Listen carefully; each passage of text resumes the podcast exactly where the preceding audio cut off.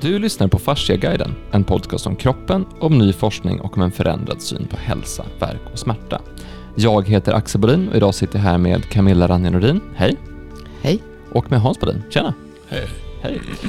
Eh, förra gången vi tre satt ihop så, så tittade vi på ett gäng eh, planscher vi hade tagit fram inför vår invigning här på, på, i Sollentuna, eh, på Fasciaklinikerna Sollentuna.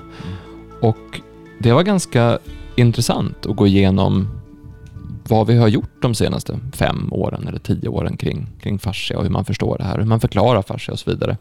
Det roliga med det var ju att vi har ju eh, 12 stycken planscher och vi hann prata om fyra.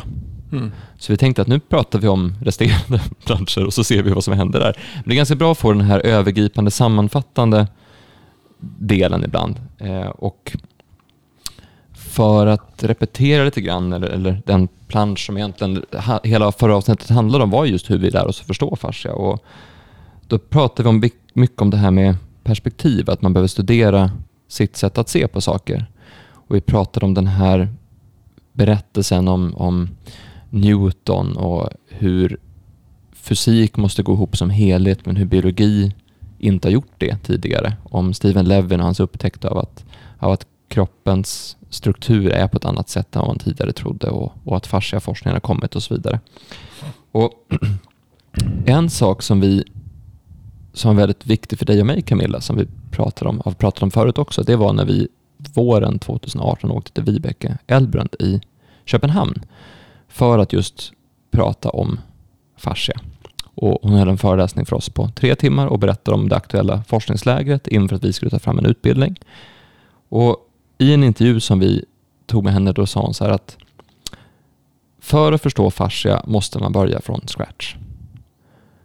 Och nu tänkte vi försöka prata om hur man förstår fascia i det här avsnittet och vad, vad det egentligen är och vad vi egentligen kommer fram till. Men om vi ska börja där med att börja om från scratch. För du har ju läst ganska mycket anatomi och fysiologi och om kroppen överhuvudtaget sedan lång tid tillbaka. Men det här med fascia blev att få börja om från scratch på ett sätt. Kan du berätta lite mer om, om det? Hur det var att ta sig an det här ämnet då när du träffade Vibeke? Mm, jag har ju sagt det förut, men när, när vi var och pratade med Vibeke så pratade hon pratade ju mycket. Det var, alltså det var ju strukturerna. Hon pratade ju mer om fascian strukturellt. Och kollagen och eh, fiberriktningar och olika lager. Minns jag. Liksom det, det var... Det, det, det, var så långt ifrån där jag har hamnat nu. Då. Fast alltså då, jag visste ju vad kollagen var. Hon, hon pratade ju mycket om, om eh, det. Men, men just hur, hur de olika lagren i kroppen var uppbyggda utav olika fiberriktningar på, på eh, att det gick diagonalt och horisontellt och, och eh, vertikalt och i olika skikt så att säga. Men, men eh, jag fick aldrig något då just det här begreppet om flödet. Utan det har ju kommit sen. Ja, fast du fick, du, du, du, du måste ju ändå berört det ganska mycket. Ja, men det gjorde det ju. Alltså det, därför att jag hade ju inte... ursäkta min röst nu, men, men jag hade ju inte sett eh, fascian på det sammanhängande sättet så som, som eh, hon beskrev det då. I, att alla de här lagren så att säga hängde ihop. Och satt fast i varandra så att säga. Men det som ändå blev utelämnat där, det var, det var ju själva flödet. Eller jag kanske inte förstod att hon också pratade om det. Hon pratar nog mer om det nu också tror jag. Ja, vi kommer till flödet strax. Ja. Jag tänkte, för det var, det var en sak som hon tog upp som var ganska slående och det var hur regionalt man har sett anatomi. Mm. Men att hon nu pratar om att det är globalt. Just det här med att du inte kan... För hon visar ju det här på väldigt, väldigt liten nivå. Alltså på, mm. på väldigt liten cellnivå. Hur strukturer ser ut, hur saker hänger ihop. Men sen också i större Ehm, för det, hennes forskning handlar ju om, om just sambanden mellan såna här rörelsekedjor eller fascialinjer Ja, som man har jo. kallat det för. Eh, hur större sjok av fascian hänger ihop i vissa rörelser. Men samtidigt så pratar vi om, om strukturen på cellnivå. Det här Mm. morphology, plastology eller vad det hette. Mm. Och sen även eh, eh, hur Alltså embryologiskt, vad det egentligen, hur, hur en kropp bildas från första början. Det tycker jag slog mig ganska mycket. Att man, man tänker inte alltid på just att, att vi från början bara var två celler. För den tog ju du med sen i din, i din presentation. Ja, egentligen. Ja, ja jo, jo, men precis. Att, att eh, det har man väl... Just hur, hur fascian då ursprungar från eh, mesodermet, så att säga. Den mittersta grodden. Det finns tre groddar i, i embryot. I embryonalutvecklingen, så att säga. Det, det yttre skalet som eh, bildar de... Eh, ja, men men att, att mesodermet då... Eh, Därifrån kommer fascian och muskulatur, blod, eh, vävnad, lymfa.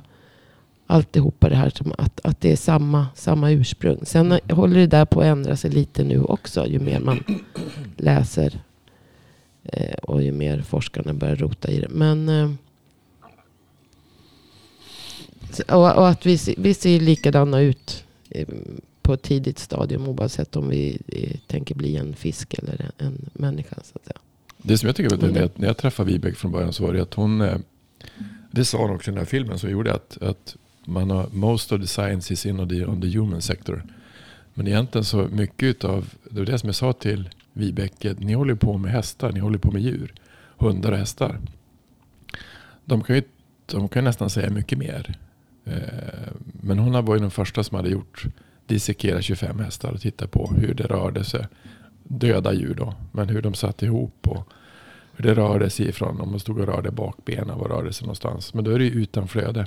Men Mm. de kunde ändå se att fibrerna, det var därför de kollade på fiberstrukturen hur den var. Att den kunde gå ifrån höger bak, alltså var det spred sig någonstans. Så när vi gjorde studien så, med henne så var det ju för att visa att det fanns en interconnection mellan höger och vänster sida. Vilket är ganska självklart att det gör. Men, Mm. men, det, men det är ju det. Men, men det, var någonting så, det var någonting så radikalt annorlunda. Och det, och det visar ju så, alltså så lite. För det vi egentligen gjorde det var ju mäta musklernas struktur på ena sidan. Alltså sex stycken muskler. Och sen sex stycken muskler på den andra sidan. Och se vad hände om vi körde med våran maskin jättekort på tre ställen. Mm. Och det fick ju effekt, alltså enorm effekt. Alltså, och då, då kan man säga, vad, vad heter det man... ehm, alltså när du, när du, när du fäst ursprung, när du, vad heter den typen av teori? När du, Ursprung och fäste. nej men när du eller? håller, när, du, när det lösgör någonting så här, vad heter det? Ak- Akupunktur. Ja. Det är ju samma sak. Att man, man ändrar trycket i en muskel. Men här gjorde vi ändra vid trycket i en muskel genom att göra nästan ingenting. Så att ehm, jag tror att det var 2015. Jag tror att det var svåra egentligen det är att det är så banbrytande. Vi är så skolade i att tänka delar. Alltså bara tänka delar istället för att tänka helhet. Eh, jag träffade, någon- det var någon när vi körde, jag tror att det var någon av de första användarmöten vi hade. Hon sa att det är väldigt viktigt, eh, tänderna för en häst. Jaha, Jaha. tänderna är viktigt, men det är klart det är viktigt. Det är, och det, det är ju det som man, alltså vi har ju vi har delat upp så mycket specialiteter i, kroppen så att det är o, o, oslökt mycket. Men Jag träffade en tandläkare i London eh, som hörde av sig till oss när vi skulle åka dit. Jag och George skulle till London och så var det en tandläkare som hade hört av sig. Så tänkte vi träffar honom när vi Mm. ändå är där. Och han hade uppfunnit en metod som heter mewing, tror jag, om jag minns Mm. rätt. Och då var det att genom att jobba med tungan på ett sätt så att man ändrar käkens position ja, så kunde man bli av med, med ryggvärk Ja. så, och, och problem med benen och allt möjligt. Och det, det, där, det är så intressant hur, hur det där sitter ihop. Jag fick, jag fick behandling igår och då av en terapeut som jobbar på fasciaklinikerna. Då. Och en första behandling brukar vara en basbehandling. Då ser Mm. man till att man behandlar hela kroppen och sådär. Och då sa så att när jag behandlar folk och basbehandlingen den funkar ju nästan alltid. Men om det är så att det inte har hänt så mycket, behandling nummer två, då kör jag bara fötter. Så. Mm. Alltså jag kör nästan bara fötter. För att alltså behandla här fötterna kan man släppa på vad som helst i princip. Mm. Och det var det hon gjorde upp med, att hon behandlade verkligen verkligen bara fötterna. Och det där är ganska intressant hur mycket, om, om man kan ändra tungan så att käken ändrar sin position och blir av med ryggverk och så kan man behandla fötterna så att nackproblem försvinner. Mm. Det är väldigt intressant hur kroppen faktiskt sitter ihop. Att det är mycket mer globalt och ett, en, en enhet än att det är just en fot eller en tunga. Utan det, allting sitter ihop. Du bara vi hade- ler Camilla. Ja. Därför att jag fick mig att tänka på att jag brukar köra det på hästutbildningen. Ja. Att, eh, att eh, ja, men hästar eh, har ju bett i munnen. Mm. Och vi förstör väldigt mycket med, med att tvinga dem till saker. Och det påverkar dem väldigt negativt. Och de spänner käkarna. Mm. De får problem med tungbenet. De har ett tungben som liksom kan låsa fast. Och det här ger ju problem ända bak i, i ryggen och Mm. alltså hela bakkärran och, och alltihopa. Och då brukar jag säga till, till eleverna att testa själv. Att om man spänner upp tungan mot gommen. Allt vad man alltså verkligen spänner. Så man spänner hela. Utav det så spänner man käkar. Man spänner tungan. Mm.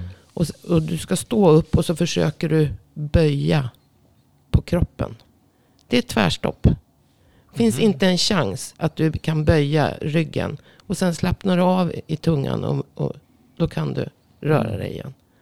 Och det, det är precis så vi, vi behandlar hästarna. Så att säga. Vi, vi får dem att, att spänna sig och låsa fast hela käke, tung eh, alltihopa. Och sen så kräver vi att de ska vara rörliga och genomsläppliga i ryggen. Mm. När man rider. Och, och det, det är ju precis samma sak med, med folk. Alltså jag visar ju med, med Mm. eleverna. Får ju demonstrera på sig själva. Mm. Så det... Fast jag tänker på hästarna då. Men, men så att det, det är ju samma sak med oss. Det är klart vi får ont i ryggen om vi går och spänner. Mm. Alltså vi, vi, får, vi förlorar ju rörlighet i hela kroppen genom att vi spänner. det där är en sak som, du, som, som är med bettet som man kanske inte tänker på med hästar. Det är klart att det kommer att påverka vad den gör för någonting. Ja. De kommer alltid behöva lösgöras. Vi hade en kvinna som kom förbi igår som jobbar mycket med, med hästar. Hon, hade, hon har en häst, hon har tio hästar. En häst som hon behandlar varenda vecka. Och den är så lös, den, är, den har sånt steg så det är, det är helt sjukt. För att den är så lös i, i, i, i, i, bak, i, bog, eller i, i bakkärran så att den har en enorm kliv. För att de blir ju, travhästar blir ju spända av att springa så fort i det steget. Och då sa han så, men då, hennes tränare sa att men, ja, men han är i form nu. Ja, men hon säger, ja men han är ju lösgjord och så blir det, då springer vi bättre. Mm. Men det, är ganska fascinerande därför. Alltså, visst, det kan låta lite grann som upprepning. Det blir mycket upprepning på ett sätt i det här avsnittet, det förra avsnittet vi gjorde. Men, men det intressanta med det är att även om jag har läst den här meningen om att, att fascia är ett nätverk som omsluter allt i hela kroppen. Mm. Så. Och, ja, det är det ju. Ja. Men vad innebär det? Alltså vad, hur känns det i kroppen? Hur tolkar jag min kropp utifrån det? Alltså när man förstår att, att man kan behandla under fötterna och, och hela, alltså det kan hända saker i hela kroppen, eller man förstår att man kan ändra tungan och det, och det kan hända saker i hela kroppen. Det är ju det är en sak att, att läsa meningen, men sen vad innebär det här? Vad, vad, vad är det? Det är där det blir, det talet upprepas, därför det, det, man glömmer ofta bort det i sitt Mm. vanliga liv varje dag, hur mycket som faktiskt sitter ihop. Mm. För det, jag tänkte vi skulle ta nästa plansch då. då. Eh, Nästa plansch. den heter just Vad är fascia och på vilket sätt förändrar fascia sättet att se på kroppen? Och då pratar vi just om att de senaste årens forskning visar att fascia har mycket större betydelse för hälsa, värk och smärta än vi tidigare trott. Fascia är ett nätverk av bindväv utan början och slut som omsluter allt i hela kroppen, från muskler och skelett till organ och celler. Men vad innebär det här? Och just om att vi måste tänka annorlunda, se kroppen utifrån ett annat perspektiv, utmana vårt sätt att se på kroppen, lite grann ifrågasätta vad vi egentligen, hur vi egentligen tar oss an kroppen. Vi pratade tidigare om det här med att, att vi ser oftast kroppen som död och inte som levande. Vad innebär att kroppen är levande? Vi har pratat om, om hur kroppen är ett, om kroppen är ett flöde, vilket vi ska komma in på mer snart, då är ju det jag andas in är ju en del av mitt flöde. Men det är ju samma luft som du andas in om en stund, så vi är ju en del av varandras flöden också. Så att frågan vad en kropp är och så vidare, den kan ju bli ganska svindlande. Men om vi tittar bara på själva definitionen som vi har då på den här artikeln, som vi har kört de senaste åren, om att fascia är ett system utan början och slut, som underhåller och upprätthåller sammankoppling, kommunikation och interaktion mellan olika delar av kroppen. Att det är det elastiska sammanhängande nätverket i kroppen som sträcker sig från yt- ytan av huden ner till varje cell och in i cellkärnan. Och att det är kroppens största organ som står för mer än en tredjedel av rörelseapparaten och alla smärtreceptorer sitter i fascian.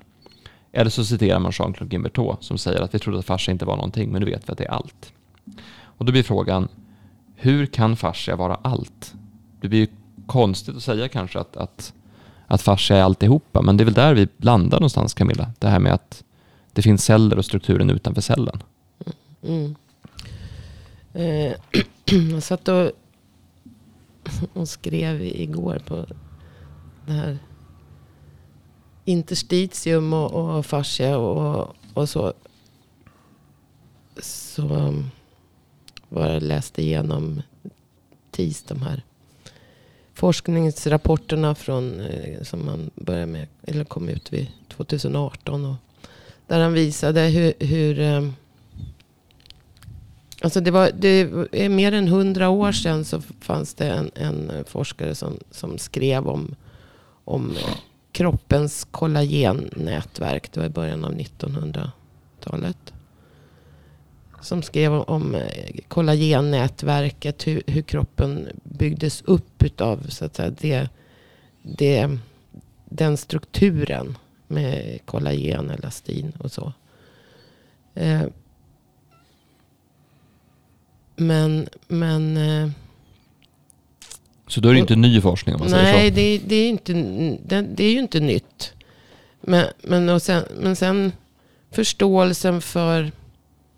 Och sen har man ju efter det har man ju då kommit på tekniker att, att liksom få ut alla celler eh, ur, ur det här nätverket. Så att säga. Spola ut alla celler. Och då har man fortfarande strukturen av hela det här kollagennätverket kvar. Som, alltså vis, som ser ut som en människa. Som ser ut som ett hjärta.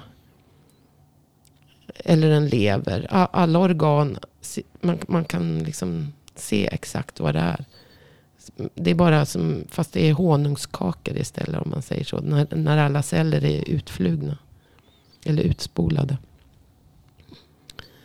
Eh, Men det visar fortfarande inte det här flödet emellan. Så om man tar bort allting i kroppen, Mm. förutom All- kollagenstrukturen, Ja. Ja, då om om ser spol- man hela kroppen som ett, som ett hjärta, som en lever, som eh, skelett, som alltihopa. Så, att- Mm. så att tar man bort allting förutom kollagen så ser kroppen i princip likadan ut. Ja. Det är ju rätt Du, du, du, har, du har en stomme. Du har liksom ett, en byggnadsställning eller vad du ska kalla det för. Som alltså ser ut precis som, som kroppen. Sen är det här fyllt med celler. Men de, de är då med tekniker som har liksom spolat ut det. Och det här har man ju då använt också. Det har ju givit kunskap om, om eh, att få fram, odla fram nya organ och nya celler så att säga. Till, till att, att, transplantationer och så. Inom den regenerativa medicinen som det heter. Men du håller på att skriva en artikel nu om, om interstitium, fascia och det här med organ. Alltså kroppens största organ. Mm. Ska du berätta lite kort om vad, vad, är, vad är interstitium och vad är fascia och vad är, vad är ett organ? Ja, alltså. Interstitium och fascia är ju egentligen samma sak. Fast det är olika forskare som, som benämner just det här skelettet. Om man säger det mjuka skelettet i kroppen. När jag säger skelett så menar jag inte bara det mineraliserade vårt skelett. Utan hela det här kollagennätverket, den här byggnadsställningen som bygger upp hela, hela kroppen. Och som sträcker sig genom, alltså, sträcker sig mellan och genom alla organ. Det spelar ingen roll om det är en njure eller en lever. Allting har kontakt. Det går kollagennätverk och kollagenskelett så att säga. Kollagen, eh, kollagenbyggnadsställning. Emellan, som, emellan levern och eh, allting runt om, som finns runt omkring levern. I bukhålan där levern sitter. Eh, och njurar och tarmar. Allting har kontakt. Då det visade ju eh, den här forskargruppen då med TIS ingick. Eh, att han injicerade eh, till exempel olika tat tatueringsfärg. Alltså oorganiskt material eh, injicerade han på olika ställen. Bland annat i huden och, och eh, i, i tjocktarmen. Och såg, och, och sen även um, kollodialt silver. Och då såg han hur det här spred sig. Så man kunde hitta de här eh, pigmenten långt bort ifrån injiceringsstället. Så då visar han ju att, att ehm, det här, det är inte bara begränsat till ett, ett eh, kontakt i organet eller ehm, i en viss vävnad. Och där är det instängt. Utan det vandrar iväg. Och sen så visade han också samma, på samma sätt att de färgade för hyaluronsyra. Och då såg att hyaluronsyra, man, alltså när man har tittat på histologiska mikroskopiska eh, snitt på, på vävnad förut.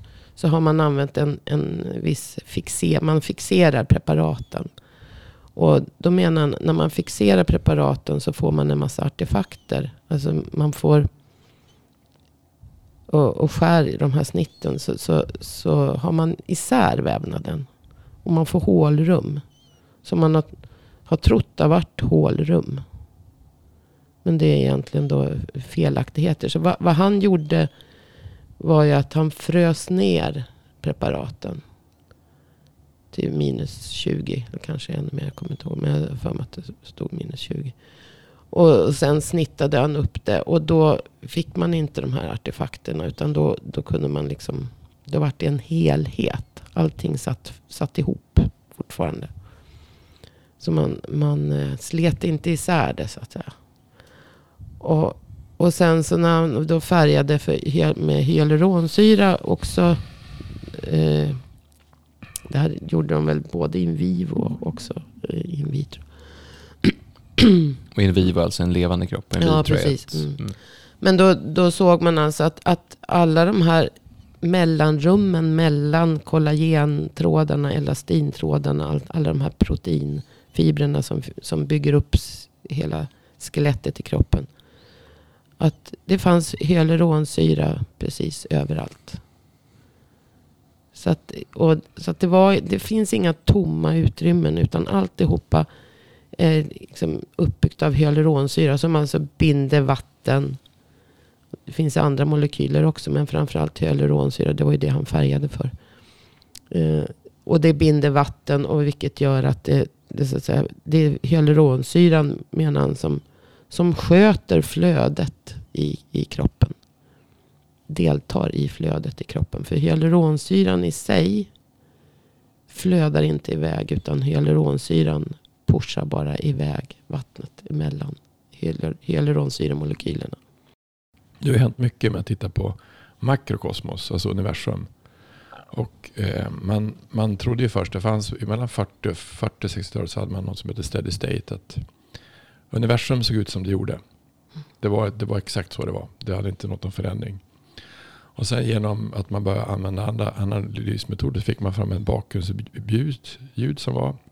Och då såg man att universum hade kommit från ett mindre och så fick man att det var oändligt. Och det är ganska, alltså oändlighet är ganska svårt att förstå.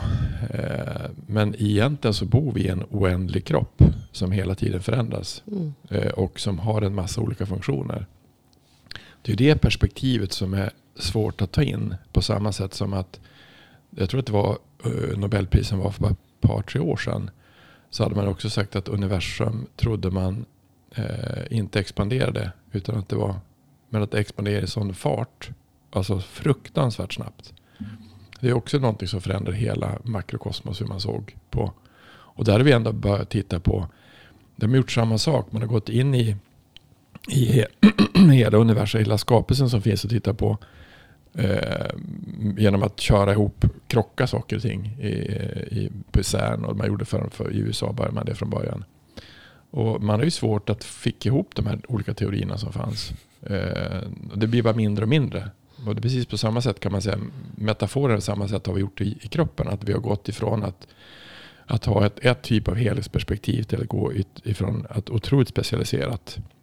Eh, och, och titta på vad är det som är ett liv egentligen? Vad kommer det ifrån och hur, hur funkar det? Och jag tror att det som var med när man tittar på embryologi och när man tittar på hela kroppen ifrån det här perspektivet som jag sagt nu, då blir det ganska fascinerande. Eh, men det är väldigt svårt att, att hitta en, en, en, en, en yta att prata om det. För de flesta som Vibeke råkade ut för, när hon presenterade den här forskningen som hon hade så hon var ju nästan utfryst som veterinär för det är ett annat perspektiv. Veterinärer tittar inte på det sättet på kroppen. Eh, och, och det, då kan man säga att de lyssnar och säger men läkarna gör, läkarna gör inte heller. Men de som forskar är veterinärer och läkare. Och alltså anatomister och medicinare som Takala Stecco är ju hon är professor i anatomi, visst är hon det? Mm. Så att det, är, det, är, det är inte så att en del säger att men, det ni håller på med, är det, är det humbug? Eller som någon som sa, ni hittar på det här själva. Och det är det som du som du sagt många gånger också. Att fascia är ett, ett annat perspektiv. Det man har gjort egentligen som man gör nu, man pratar om interstitium och fascia, det är ju samma sak. Mm. Det att man delar upp, men är det flödet eller är det flödet eller strukturen? Ja, det är flödet och strukturen. Och det, då, då måste man som och då, då, blir det, då blir det, vad kallar man det, när man börjar diskutera om saker, om, diskutera om helhet, fast man pratar om helhet. Man bråkar egentligen om vilken, det var egentligen som vi gjorde från början när vi var på Fascia kongress i 2015. man börjar bråka om definitioner och begrepp. Istället för, att, istället för att som Ti säger att när vi börjar prata om samma sak och se samma sak, då kanske vi kan få österländsk och västerländsk sätt att se på kroppen som går ihop. För egentligen som, som Vibeke säger att it's pure anatomy. Alltså mm. fascia det är ingenting att snacka om. Det finns där, det är ingenting som vi hittar på. Och förstår man det. Som jag hade en kvinna som jag behandlade i var det, två, förra veckan nu.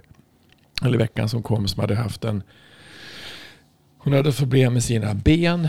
Eh, men egentligen har hon gjort hon hade opererat sina bröst. Alltså för cancer. Och kan brösten ha någonting med, med kan en operation av att ta bort ett bröst ha någonting med benen att göra? Och då om man ser det ifrån att om du ser att om du har gjort någonting, då har du dragit ihop, alltså runt bröstkorgen har du dragit ihop någonting och tagit bort någonting. Det är klart att den, det blir ju en, en det blir ju ett sår. Eller hur? Framförallt tar du bort väldigt mycket lymfnoder ja, också. Så det blir något konstigt. Det blir både flödet är annorlunda och såret är annorlunda. Trycket är annorlunda. Det vi gjorde då egentligen att, att vi tryckarlastade. Hon var ju sned då i, i överkroppen. Och då höll vi på att trycka och lasta först benen, alltså, alltså ändra strukturen i vävnaden, benen och fötterna. Och bara när vi gjorde tryckarlastning på ben och fötter så ändrades hennes överkropp.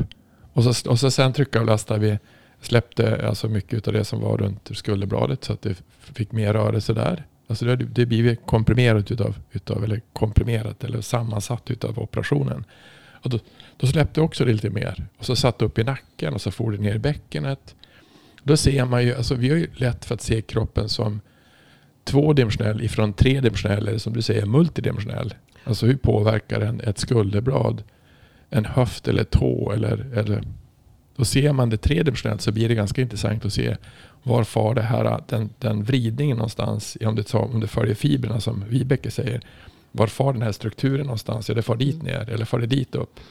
Så då får man vara ganska man får vara lite kreativ när man ser det. Och, sen, och tänka tredimensionellt är precis som att vi är inte riktigt van vid det. Alltså det är som jag, när vi tar fram nya maskiner och, och verktyg och grejer. Då ska alla de här, mina kompisar de har ju 3D-ritningar. Det, det, är svårt med 3D, alltså man har svårt att förstå det. Och då är vi multi-D. Då är vi mycket mer dimensionella än vad, vad, vi tror att det är. Dessutom ett flöde. Så det, det vi gör ju oftast när vi gör maskiner och gör saker, då är de ju stilla. Alltså fokuserade i en 3D-struktur. Vi är fokuserade, vi kan byta 3D-strukturer inuti det här som du säger som är multi Och tar du en travhäst eller en, en, en, en ryttare som sitter på en häst som hoppar och svänger och grejer. Det är, det är otroligt fascinerande hur det egentligen sitter ihop. Ja, det är där det är så fascinerande börjar.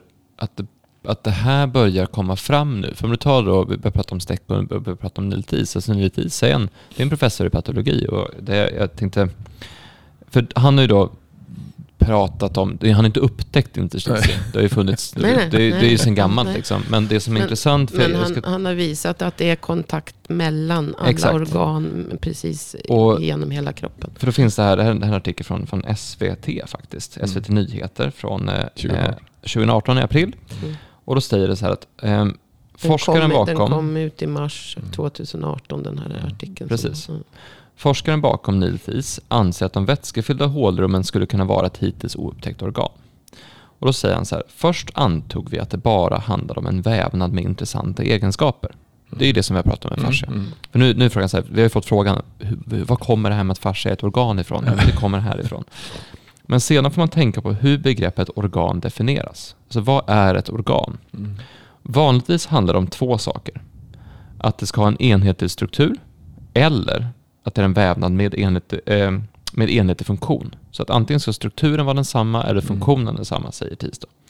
Och han menar att interstitium uppfyller båda de här kraven. Så det är inte bara ett krav, det är två krav den uppfyller. Strukturen är densamma var man än tittar på den och samma gäller funktionerna som vi nu börjar förstå. Så att rent definitionsmässigt, vad är ett organ, så är det här ett organ. Det går liksom inte att sådär. Men så kommer då en, jag ska inte berätta vem det är, men det, då är det en svensk eh, professor på KI, Karolinska, som säger ja, alltså, vi har ju en mängd vätskefyllda hålrum i kroppen och då kommer man in på frågan vad som är ett organ och sådär. Och när vi tänker oss organ så handlar det ofta om avgränsade anatomiska strukturer. Så att jag känner mig, ställer mig nog tveksam till den här kategoriseringen av strukturen som ett organ.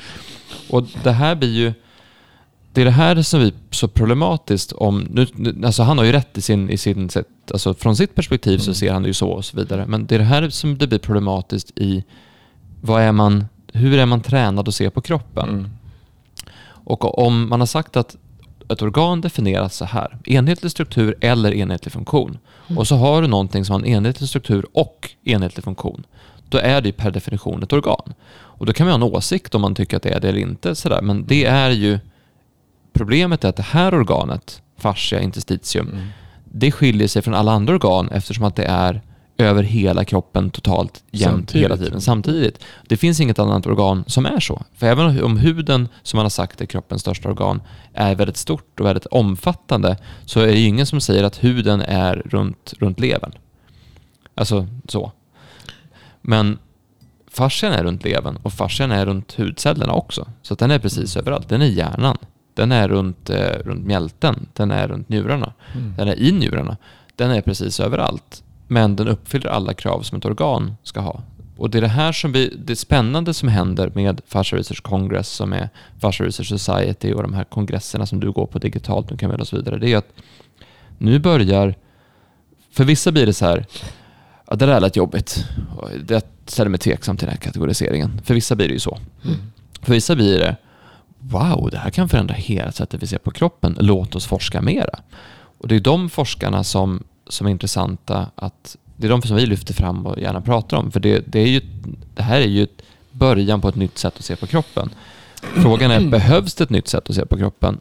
Och jag tror att svaret definitivt är ett rungande ja där. För att den kropp som vi har är väldigt begränsad och har ställt till mycket problem. Om vi ska lära oss mer om kroppen så måste vi ju vara ödmjuka och liksom inse att det kanske krävs ett annat sätt att se på, jag fick- jag på fick- kunskapen. Jag fick ett mejl förra veckan, utav, eller i veckan, utav Robert Schleip eh, som är forskare som startar Fascia Research eh, Society. Och då har man hittat, dels håller man på väldigt mycket med den typen av apparatur som vi har tagit fram, som vi har patent på i Tyskland. Eh, och jag vet inte om är Schleip för, han förtjust i maskiner? Camilla? Nej. Jag vet inte. Men han skickade i alla fall två saker till oss. Det ena var, det var svårt att få reda på vad han hade för fråga egentligen. Men man har, man har eh, gjort eh, studier utav eh, Atlas-kotan. Alltså den översta kotan som finns. Visst var det så? Mm. Och eh, då, då facetten som är som egentligen huvudet ligger på. Den är större på vänster sida på de man har fått fram. Alltså benet är större. Men det det är inte större utan det är själva eh, Det var en, en kraftigare, större på, skål så att säga som skallen ligger på på vänstersidan på flera. Och då frågade han mig om det. Eh, om, om vi hade, vad jag hade för teori om det. Och sen så eh, frågade han också om vi, vilka frekvenser som, som maskiner ska gå på. Vilket vi har tagit patent på. Och då, eh, då, då, ringde jag till pratade med, jag ringde och pratade med dig, jag ringde och pratade med Åke. För att många som kommer till oss, alltså en sak som man kan titta på det är att många är roterade höger. Alltså högersidan är mer framåt roterad. Och det, det, Åke, så har du träffat någon som är, Har du träffat någon med vänsterrotation? Jag har inte gjort det tror jag. Alltså de flesta är högerroterade. Jo men det, det, någon är det. det alltså men det är väldigt ovanligt. Så ja, flesta, jag, jag har ju träffat några stycken med vänster. Ja, men, men, men väldigt, väldigt ovanligt att de är det. Och sen så då ringde jag till Cayenne. Och så frågade jag vilken, vilken rotation har livmodern när du föds? Vad kommer ut? Vilken rotation kommer ut i? Och livmodern har ett, den, den går i medsols, alltså högervarv. Så att du kommer att födas i högerrotation. Och högerrotation lär påverka kvinnans bäcken eftersom den rotationen hamnar ju där.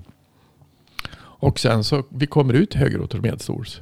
Mm. Eh, och då sa jag att det kan vara en, en förklaring till varför om det är så kan vara en förklaring till varför det benet då embryologiskt sett byggs starkare eftersom du kommer ut i högervarv. Eller hur? Då måste ju kompensationen på, på vänster sida. Eh, Men och, för, jag inflika med en sak här? Ja. Eh, därför att undra om det är samma sak på södra halvklotet. Ingen aning. För det, ni vet väl om det här fenomenet att om du spolar en toalett ja, så åker det åt höger. Men om du spolar en toalett på södra halvklotet så åker det åt vänster. vänster. Ja, kan, kan så det kan ju, vara, det kan ju faktiskt ha med gravitation, gravitation och magnetfälten att göra. Att det... Men, det, men det, då, då var för nästa fråga då var vilka frekvenser är bra att använda för behandling? Och det är samma sak. Alltså, jag skrev till honom att jag tror att, att låg, låga frekvenser är bättre än höga frekvenser. Men då Fullfort den som gjorde det första om, om, om att använda maskiner för att behandla fasciahjärna. En osteopat på 60-talet. Han hade en frekvens, ganska hög. Men det är samma sak där. Det är väldigt svårt att hitta litteratur om frekvenser. Trots att vi, eh, nästan allting vi är är frekvenser. Alltså du hör med frekvenser, du ser med frekvenser, du känner med frekvenser. Du, allt vi gör är frekvenser. Men det enda som finns i litteraturen och i alla fall som jag kollade på för tre år sedan. Söker jag på frekvenser så hamnar du på hjärtat. Det är rytmen på hjärtat mm. som styr saker och mm. ting. Och rytmen på hjärtat, det är fascinerande med den, den styr också det parasympatiska och sympatiska nervsystemet. Den, den, den styr var vi är någonstans. Så att när du egentligen, om du då är tillbaka till det, de med, med, med förlossning. Och vilket jag inte kan någonting om. Men, men, men det som är intressant som Cayenne säger, är att, alltså Cayenne Ekhjort, hon, hon säger att det viktigaste som finns när du ska föda barn, det är att du hamnar i ett rätt nervsystem. Att du går ner i... Att du är trygg. Att du är trygg. Att du går, alltså för, för det som händer egentligen, hon sa att prova ska ni se. Stressa upp en kar och få honom att gå och pinka. Det går inte. Det, det, alltså, det går inte.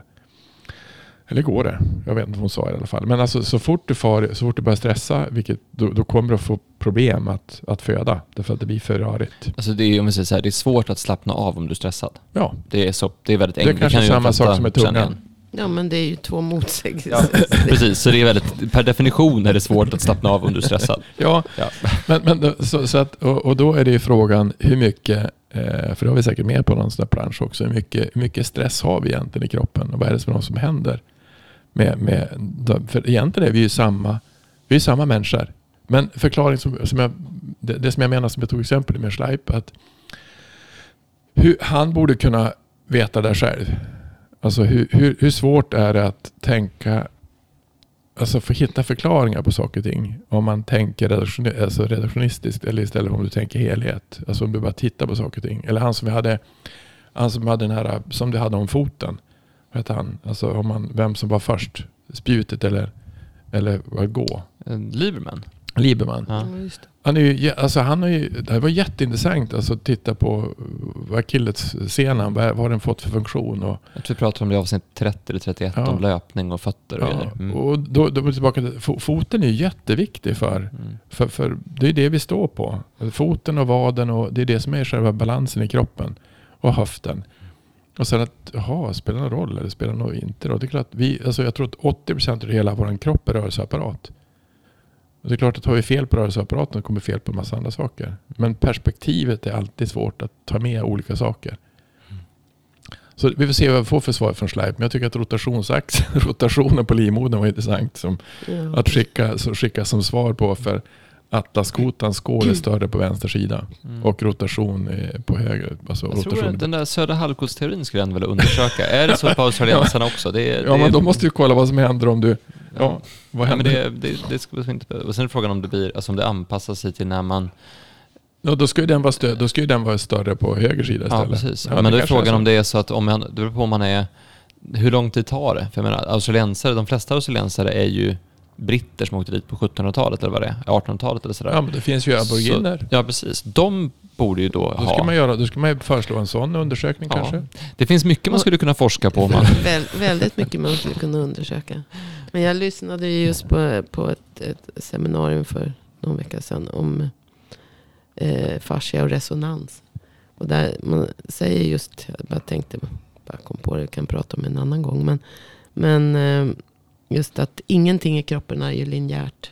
Nej, nej. vi, vilket egentligen då, därför att där kritiserar man ju lite då det här med, med eh, fascia linjer och, Mm. eh, Mm.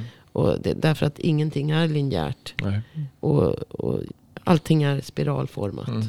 Allting går i spirality så att säga. Så att det, Fast han har ju några linjer som är alltså så här, så här ja, också. jo, jo, Jo, men jo, det är men det är ju att- fortfarande... Men det, är- men, det, men det är ju det som är, alltså fascialinjer Men- men är ju en alltså- förenkling. Alltså Ja, en extrem ja. förenkling. Jo men precis. Men, men sen, sen allting är ju... Eh, Allting i kroppen. Ja, ja, ja, allting i kroppen med alla molekyler, allting, alltså kollagen, all, all- DNA, alltihopa har ju spiralstruktur. Hjärtat Mm. är en Ja, ja, spiral. ja, ja. Alltså, eh, all vävnad är uppbyggd i, i spiralform. Så att det Mm. är ingenting. Men jag tror att det man, kan, det man kan göra, som man kan göra om och om igen, det är att man kan titta på filmen Strolling Under the Skin med Jean, av Jean-Claude Mm. Bertot. Man behöver inte Och se hela, den man är kan också se... lite artefakter. För det Ja. kommenterar ju Tis också. Att han är tvungen att eh, eh, Lägga in lägga in ljud, eller luft i, för, Ja. att få, för att liksom... För att kunna se någonting. Ja, precis. Men jag mejlade faktiskt honom igår. Eh, för vi, eh, vi Fick du svar? Nej. Nej, jag har inte fått svara. Men jag pratade med Colin Armstrong som är den här andra som skriver böcker Ja, tillsammans med mm. Bertot.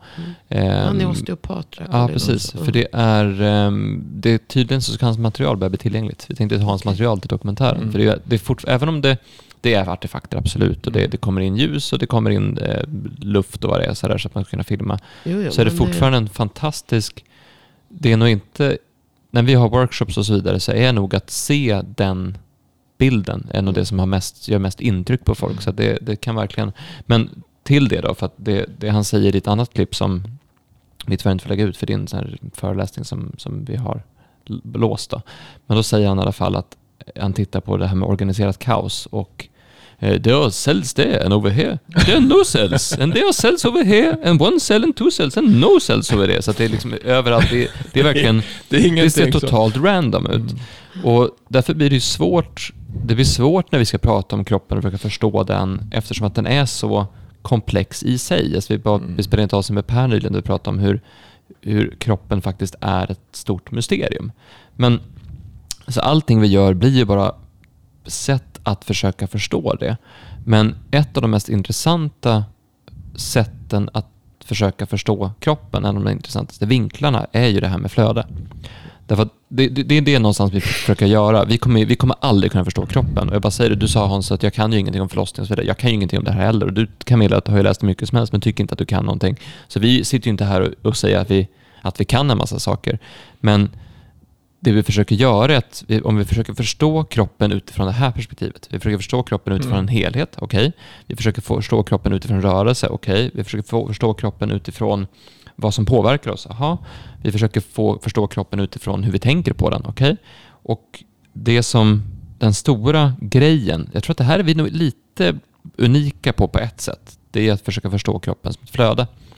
Eh, för den artikel som, den andra, den nästa plansch, eh, det är eh, fascia som flöde, ett helt nytt sätt att förklara kroppens funktion. Och den skrev ju du då Camilla hösten 2020 tror jag. Och så läste du den för något halvår sedan och sa att ja, men den här är rätt bra ändå. och vi pratade om det här under ett helt avsnitt faktiskt, om den, den, den här artikeln, den här planschen som finns på Fasciaguiden. Den kan man läsa om och om igen, men varför är det så intressant, kortfattat nu att förstå kroppen som ett flöde? Varför blir det så spännande att se kroppen som ett flöde? Camilla? Det är du som har skrivit artikeln. Det är jag som, ja. Varför tycker du att den håller fortfarande? Nej men jag tyckte väl bara när jag läste den att, att det var väl ett ganska enkelt sätt att för, förklara hur kroppen fungerar. Alltså hur... hur och, men det är ju det jag säger. Man, vi vet ju egentligen ingenting om hur kroppen fungerar. Man måste ju hela tiden bara vara ödmjuk och, och förstå att, att, att... Det var ju som jag sa här. För TIS nämner ju också i sin, i sin rapport där om, om att eh, man upptäckte lymfsystemet i hjärnan. Alltså 2015 kom det ju en rapport på det. Och så att flödet från, alltså he- hela lymflödet fortsätter upp i hjärnan. Det är cerebrospinalvätska och liksom det, det är ett utbyte av allting. Så det, allting. det är inte bara olika instängda pölar. Så att säga. Vi säger så här då. Och, Är det, är det mer sant att säga att kroppen är som en, en duschkabin full med vatten? Är det mer sant än att säga att vi är som ett torn av tegelstenar? ja. För ofta ser man kroppen som ett, som ett hus med en, med en Ja, grund jo, och jo, som man byggt upp precis. och så Och vidare. det, och det är ju det här. Duschkabin, vad sa du? Duschkabin med? En duschkabin full med vatten. Ja, Jag tänkte badkar tänkte jag först, men det, det det, det blir en väldigt konstig bild. Då är det bättre, då är det bättre, att, då är det bättre att säga, då är det bättre att säga att det ser ut som en människa fast med dusch inuti. Det blir, det blir roligare bilder än duschkabin. Du, må, du måste Hur, ju, fan, hur, fan, hur sjukt hur lever en duschkabin? Det går ju inte. Men om du tar en människa, Nej, om du tar en men- människa med en men- dusch inuti, hur ser det ut?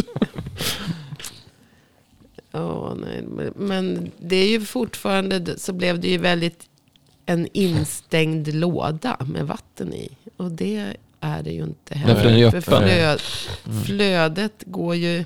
Och vad är flödet? Det är ju inte Mm. bara ett vätskeflöde. Det är ett flöde. Det är ett flöde utav energier, utav magnetfält, utav Mm. ljus, utav allting. Och det går ju utanför den här. En Yes. duschkabin ju en instängda Mm. väggar. Så det, den teorin höll inte. Nej, det var bara metafor.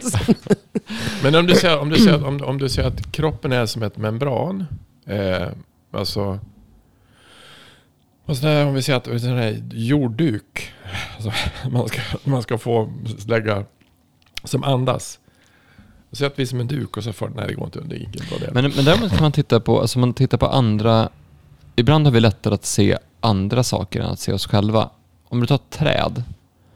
Eh, jag tycker det var, det var någon som berättade om att träden är lika stora under jorden som ovan jorden. Det är större tror jag. För rotsystemet är så otroligt omfattande. Mm. Eh, och ett träd kan verkligen gå jätte, jätte, jätte, jätte, är jättedjupt ner. Spegelvänt där. Så det, det är spegelvänt, vilket Mm. är, bara den tanken är så här, oj shit, vilken värld det finns under jorden. Mm. För att, men om du tittar på ett träd och så tittar du på ett blad, för alla har väl i alla fall sett en närbild av ett blad. Alltså just den här otroligt, du vet, ju närmare man tittar på ett blad, desto mer spindelnätsliknande strukturer finns det. Desto bara, oj shit, och varje av de här rymmer vatten och du vet, hela den biten. Och vi är ju lika komplexa, om inte mer, som den. Alltså det, det, det som är skapat av naturen är väldigt, väldigt storslaget. Komplext och enkelt. Ja. Ja, det, är precis. Det är både Komplext komplext, och men, enkelt, men ändå enkelt i sin Och funktion. därför, därför tror jag det, Det- det som du, om du tog upp den här saken som, som, som du hade i avsnitt om andning. Alltså hur, när du läste den där dikten som var, alltså hur andas som 2000 år gammal då det var för ja, någonting. just det. Hur, hur otroligt, en sån enkel sak som andning, hur viktigt det är för hela kroppen. Mm. Eh, och egentligen så, så varför lär vi oss inte det?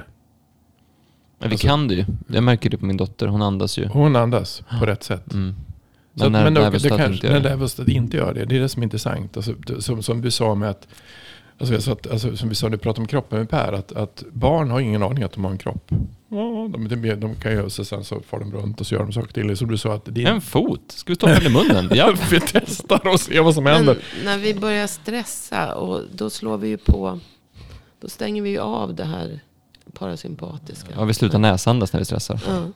Och alltså, Mm. alltihopa, stressen går ju emot allt eh, Naturligt. fysiologiskt naturligt bra, om man säger så.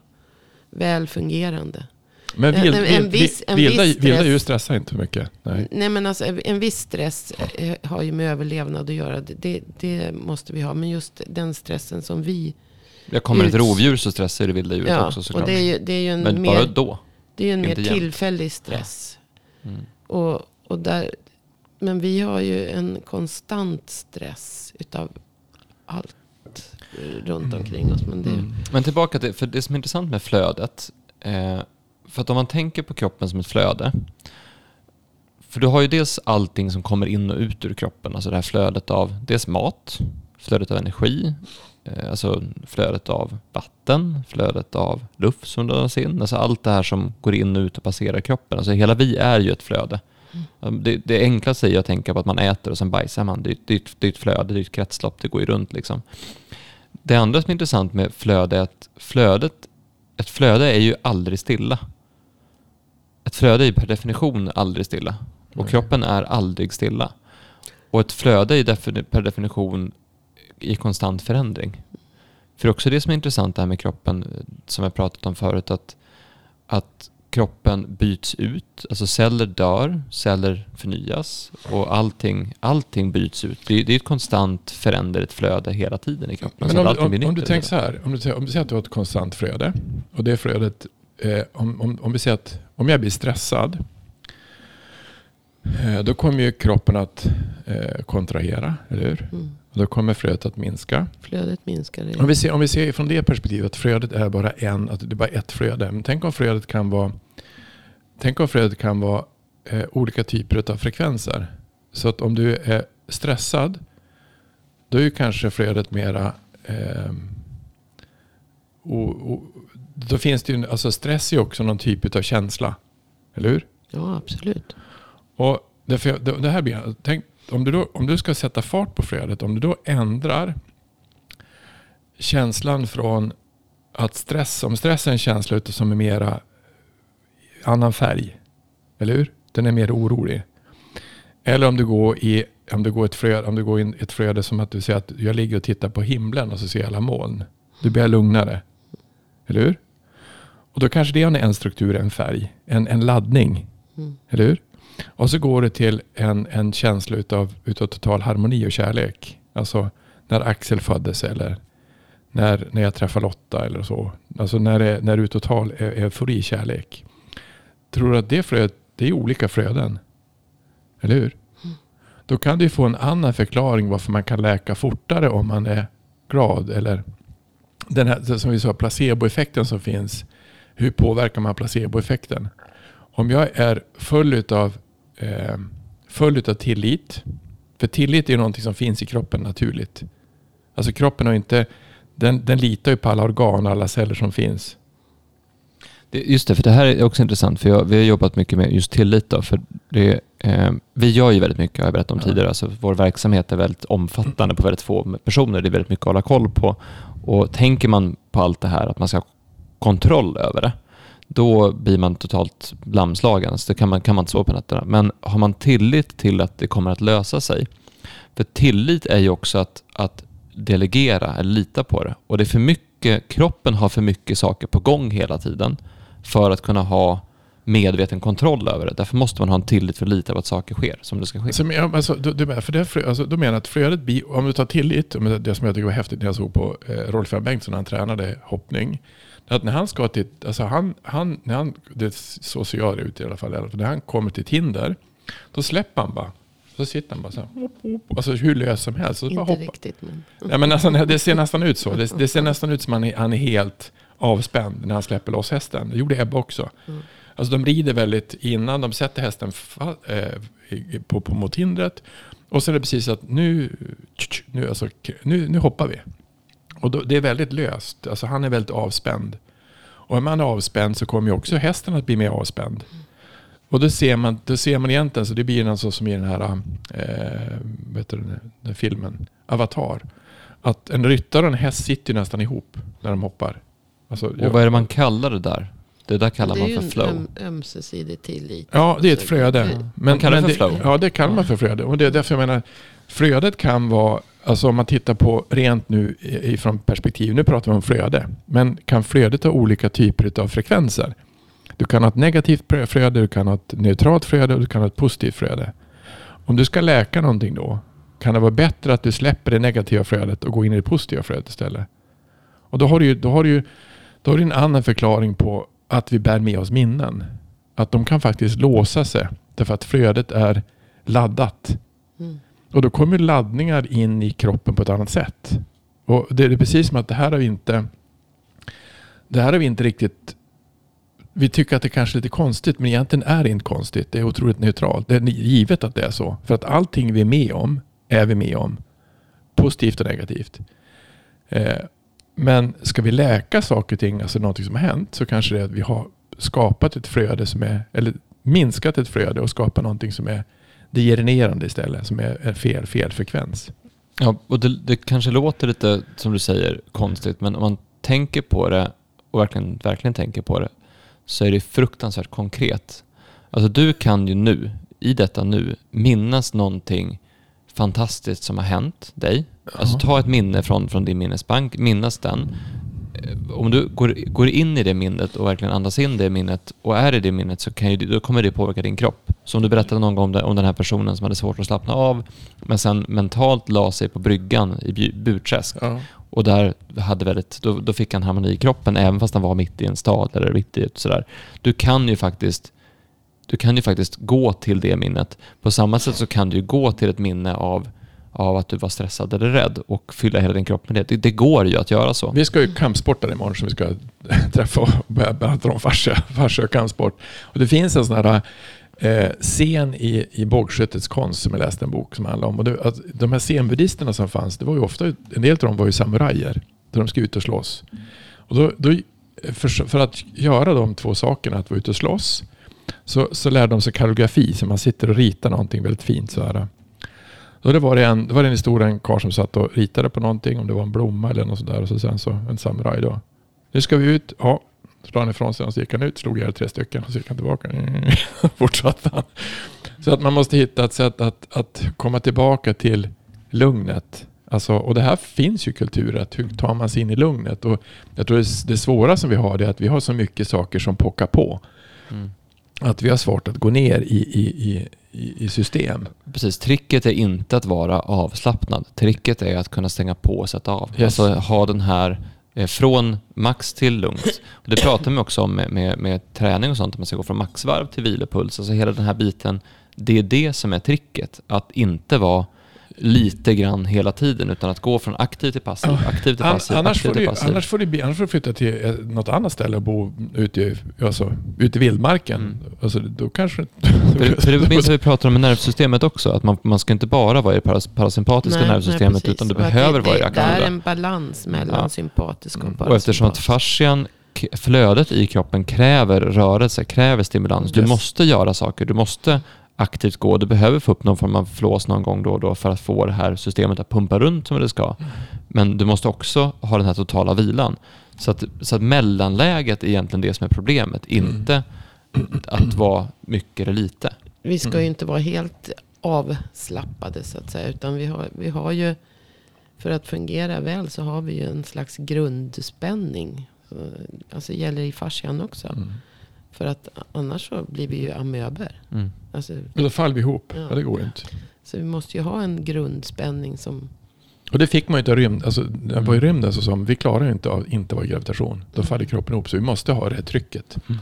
för att funka. Därför gjorde man ju vibrationsplattor Mm. åt dem som stod i ett konstgjort tryck. Det, det med trycket blev, fick jag också bara en sån här flashback på en, en föreläsning. Som när en beskrev, eh, det berättade väl jag för dig. Men han pratade om, just nu eftersom du pratade om bågskytte. Att eh, det var väl känt när, eh, hos bågskyttar. Om man, om man, om man ska skjuta iväg en pil och misslyckas med skottet. Han kallar det för torrskott. Mm. Alltså man spänner bågen. Och sen så ska det då eh, bli en bra harmoni. Och sen när man släpper iväg strängen så far pilen iväg. Och Mm. rörelseenergin liksom går iväg. så. Allting är frid och fröjd. Men om man misslyckas med, med eh, att skjuta iväg den här eh, pilen. Och istället liksom säger klonk och så ramlar pilen rakt ner.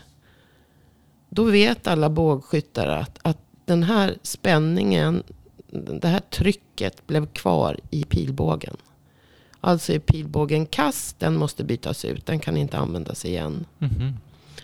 Utan då måste man liksom, som, för man kan inte komma till nästa tävling och använda den. För då kommer den att gå av. För det kommer liksom bli sådana spänningar i den.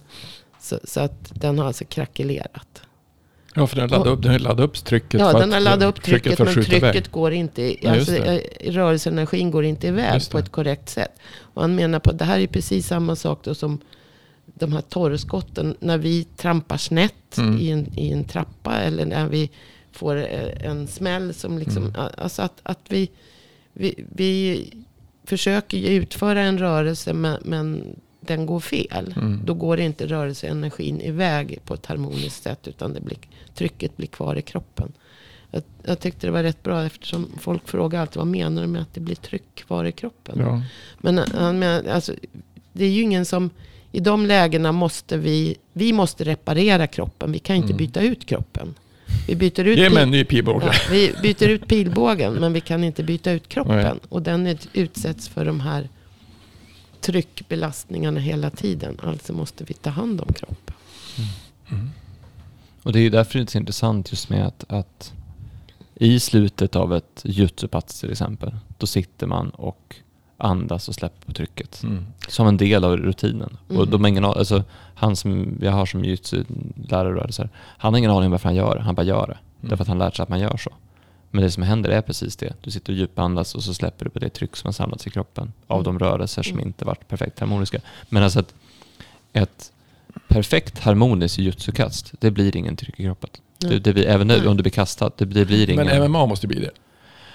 Jo, det, skillnaden där är ju att det, det, det är ju... Där är man ju ute efter att slå varandra, om man säger så. Ehm, så att ja, nej, men det, det ska bli intressant att, prata om tryck imorgon. Ja. Eh, då kanske vi, det, blir det, det, det kanske är där vi öppnar nästa avsnitt då, prata om tryck. Tryck. Men jag tror att alltså, en sak som ändå vill avsluta med, det är...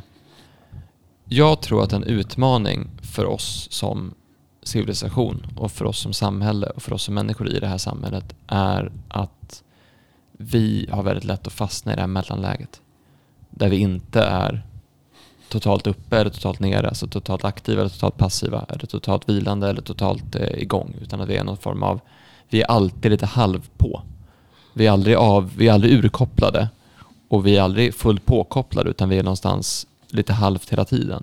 Och det där tror jag är, eh, det där tror jag en anledning till att vi har så mycket problem idag. Mm.